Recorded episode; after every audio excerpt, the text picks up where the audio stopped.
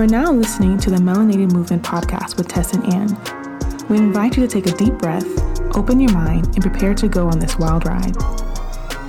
Episode loading in five, four, three, two.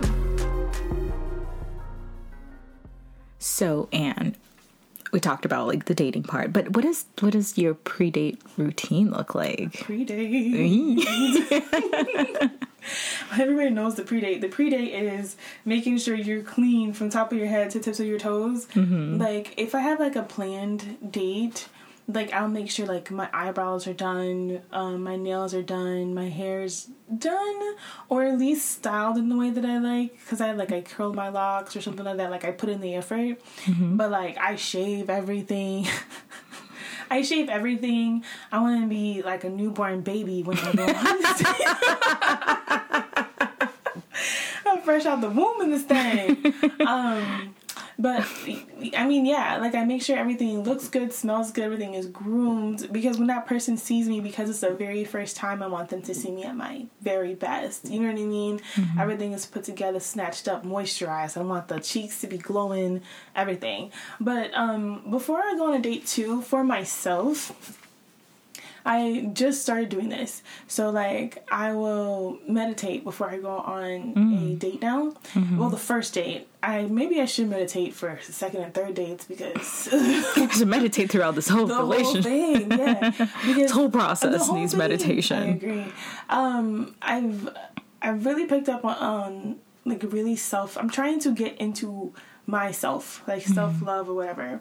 So I've only been on one date. That's all I could really like talk for, Mm-hmm. at, like at this age. And I took my time.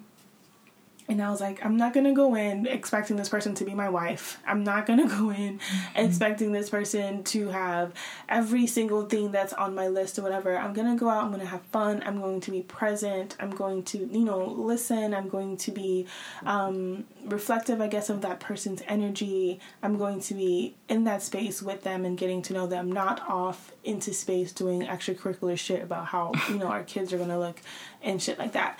Because I know that's the space I used to be in and it would like I would get hype about it before a date, like, oh yeah, you know, Yeah. she's looking real good. Oh damn, if she has the babies, the babies are gonna be looking so delicious or whatever. And it, then it leaves you feeling so deflated. Yeah, when Yeah. you get there and it's like ah, whack, whack a Um, but yeah, that's for like for me. I definitely meditate.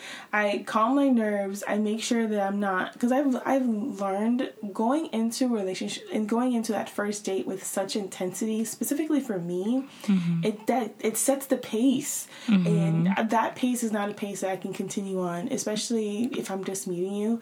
But I've gone through that where I go in, make feeling like I've met the love of my life. Oh my goodness!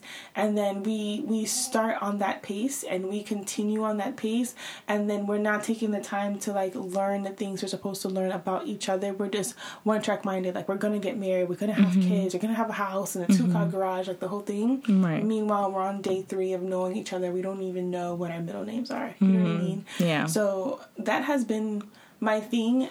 I'm, I'm, I know I'm stepping more into like a conscious mind for myself, and Right. and then that's my goal. Like I want to continue in that space as I, I guess, continue to be in this dating world. I want to make sure that I'm keeping myself where I need to be, and I'm keeping my sanity, and I'm going into these conversations with people with almost not no expectation, but less expectation. You know what I mean? Yeah. That's a very good answer. Thanks. My pre-date routine? Yeah, what does that look like for Waxed you? Waxed and vaxxed, baby. No. Waxed and waxed. Make sure you're waxed and waxed. Uh, right but no um I- I think it's the same thing. I, I don't. I try very much not to have any expectations, not to hold them. Oh, not to hold them so dearly that I I'm left. I feel things intensely, mm. and so I feel you know deflated, quite deflated. Like if something doesn't turn out the, the way that I expected it to. Mm-hmm. And so, you know, I shower. and, you know, I get, you know, I groom and like I, you know, I, I just, I, I, I do the same thing. I put my best foot forward. I am, ex- I get excited. I get hype. You know, I put some good music going on. I get my hair did. Um, I You get- to. You have right. music going while you're doing like the hair and the makeup. Right. And just like kind of like, you know, get myself like ready to just, you know, be in that space Yeah. Mm-hmm. with someone else. And then I don't know. I think I think like the rest just kind of fo- like follows the the the back and forth, like mm-hmm. the exchange that happens and the the energy of that exchange. Yeah. I, am I'm, I'm a strong believer in the energy that you pick up, you know, I from agree. that from that yes. meeting. And my mistake has been very similar to yours, where it's like you sit across from that person, and you're like, oh my gosh, mm-hmm. this is mm-hmm. everything, mm-hmm. and not taking the time to really just evaluate the rest of the stuff, mm-hmm. right?